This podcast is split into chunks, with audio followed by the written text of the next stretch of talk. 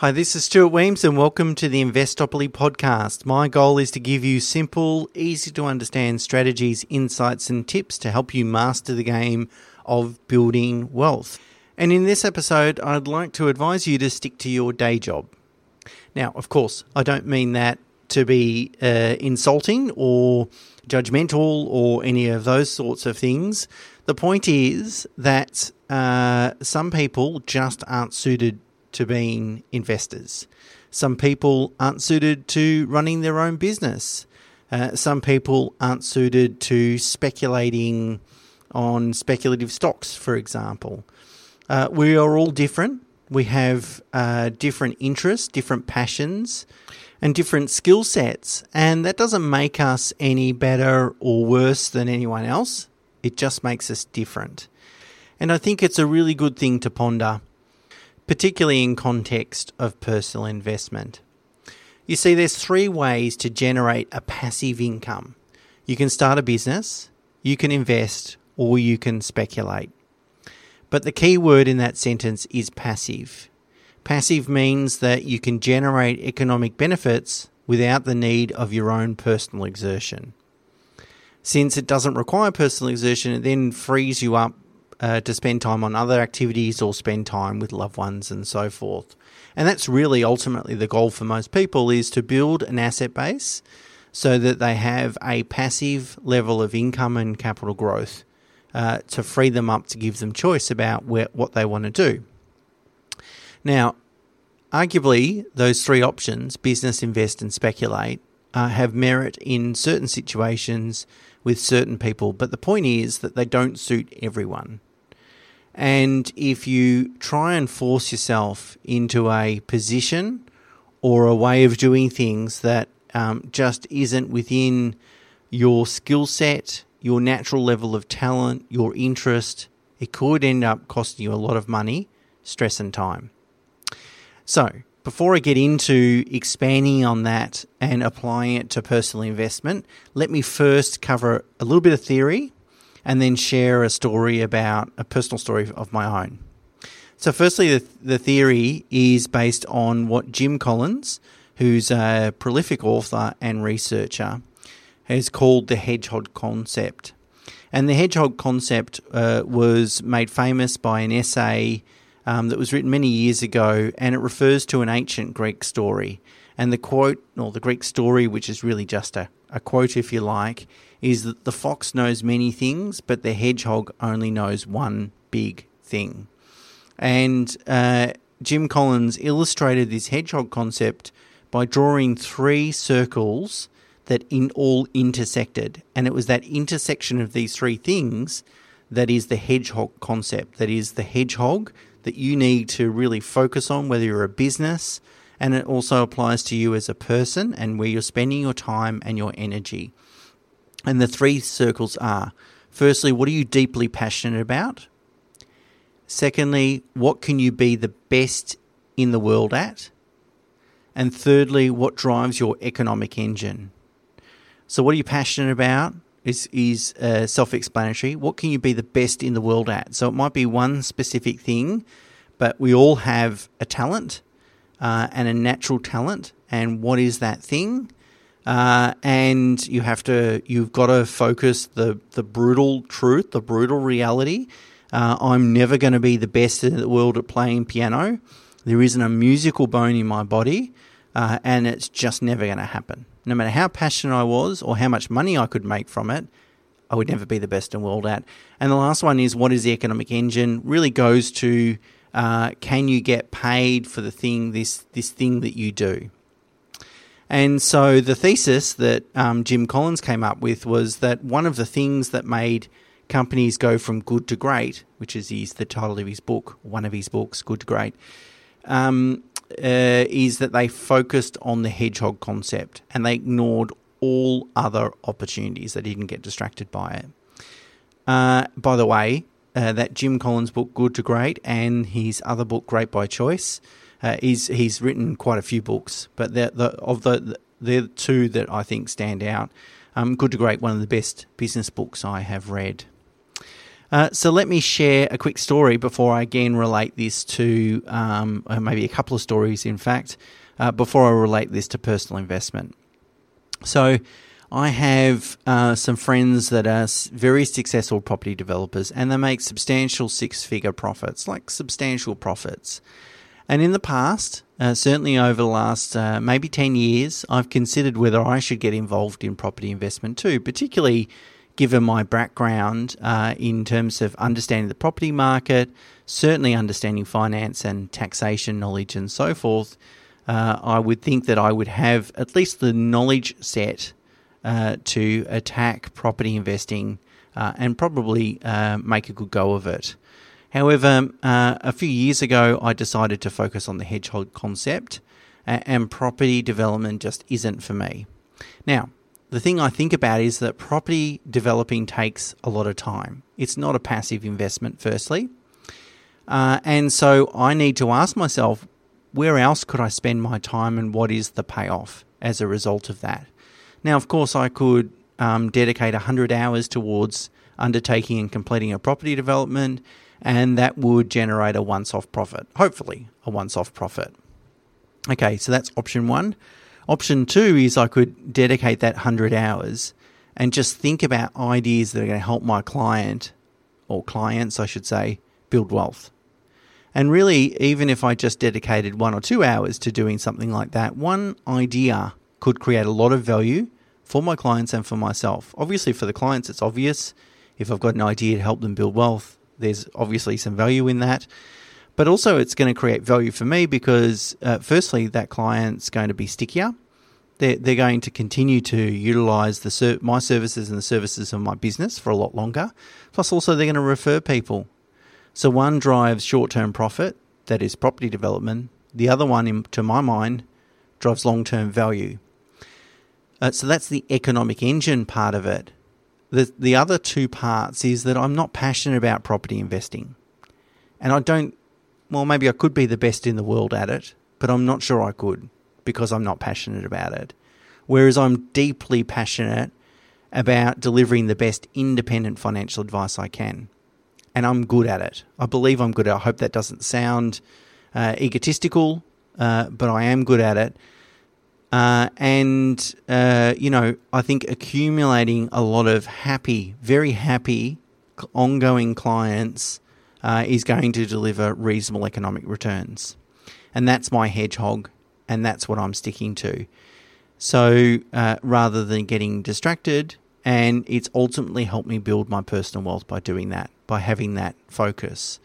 Look, one of my mentors, uh, who is uh, has off- operated a successful business for more than 50 years and has built significant personal wealth, has said to me, Stuart, every time I've done something that's outside of my core business, it's cost me in terms of time and money. He's done the property development thing, by the way, uh, in the 80s and 90s and didn't work out for him. He's much better off to spend the time on his hedgehog because that's what's going to deliver the profits and returns. Just as a sidebar, as a, an adjunct to, to that uh, story, uh, it's true um, for medicos as well. So we have a lot of medico clients, uh, and the banks love lending to medicos, which are doctors and so forth, anyone in the medical uh, sphere. Uh, they love lending to medicos because default rates, mortgage default rates, so that's the people that don't make the repayments on time and go into default, is very, very low, nearly half or less than half of average default rates across, you know, the broader population. So they're very profitable clients because their loans don't go bad. Uh, but it's widely known uh, in banking circles that if you lend to a doctor for home and investment purposes, it's perfectly fine. The default rate will be low. But as soon as you lend to a doctor for any other purpose, like property development or buying an unrelated business, uh, default rates are terrible.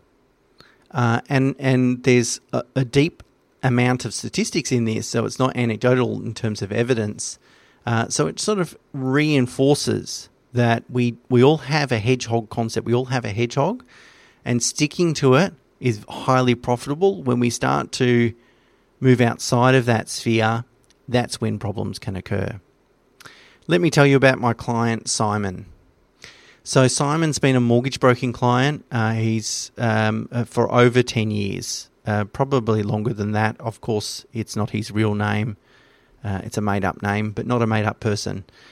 Uh, over this period, um, Simon has taken or tried to take many shortcuts to building wealth.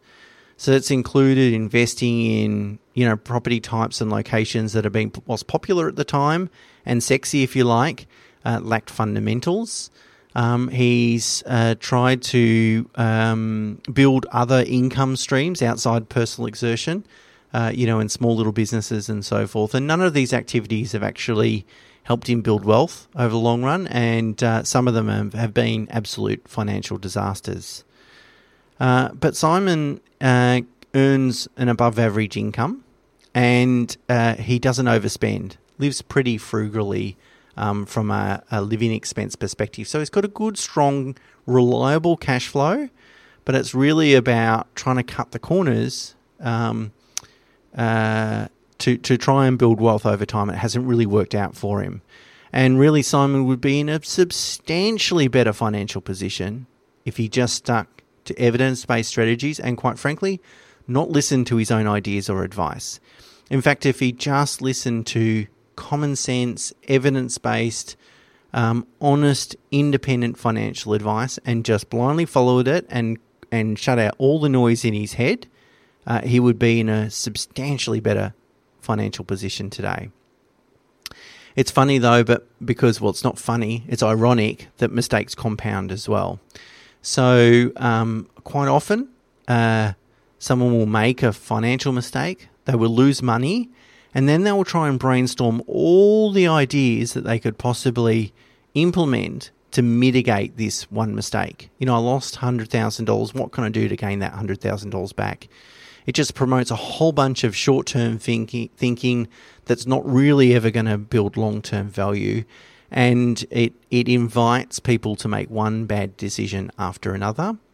You're much better off just in that situation. Go, okay, I made a financial mistake the best thing I can do is start making good quality financial decisions and resist the temptation to divert, to get distracted by shiny objects and so forth.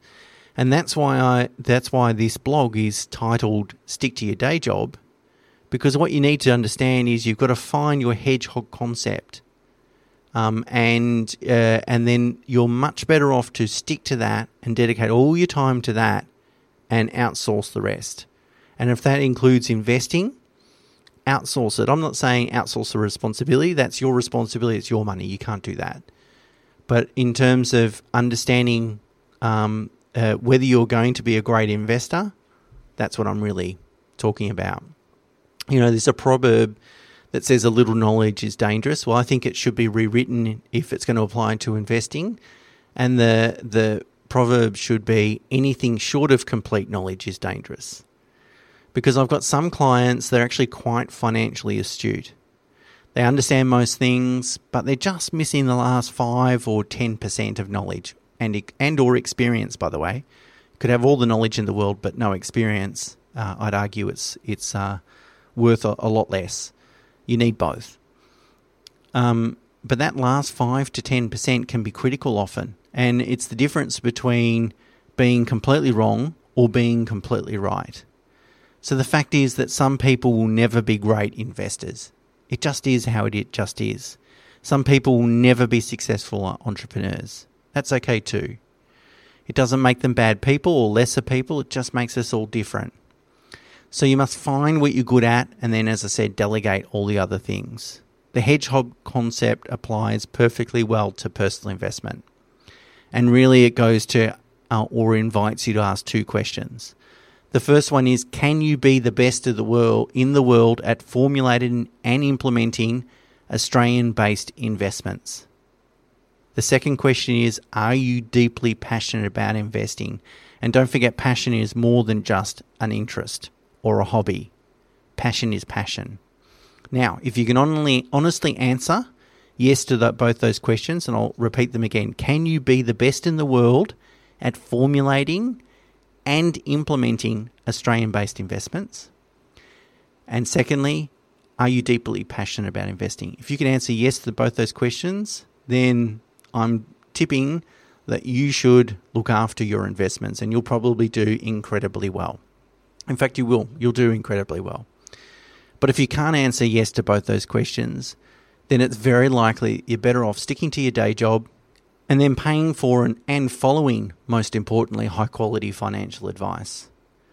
Uh, and when it comes to building wealth, some quite often the slow, boring path is typically the most successful to build long term wealth.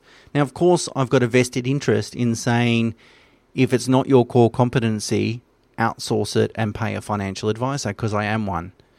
So I acknowledge that is a conflict of interest for me giving that advice. But I don't care if you come to me or someone else. Just make sure they know what they're doing, they use evidence based strategies, that they're completely independent, that they've been doing it for a long time and they've got runs on the board. So, whoever it is, that's fine. But the point is that if that's not your hedgehog concept, if you're never going to be the best in the world at advising and implementing in relation to Australian based investments, why take the risk with your money? You are much, much, much better off dedicating all your time to your hedgehog concept and being the best of the world at that, uh, and then having some smart people look after your money than trying to do it all yourself. Anyway, I wanted to share that story because mostly uh, it's something that I uh, see relatively regularly uh, where people that are never going to be good investors um, uh, either fool themselves that they are and try and get involved and make decisions and take you know a really good strategy and add their pinch of five percent, which ultimately ruins the strategy anyway, uh, or muddle through it. And there's just no need to do it, and the cost associated with doing that can be significant. Okay, that's it for me this week. Uh, until next week, bye for now.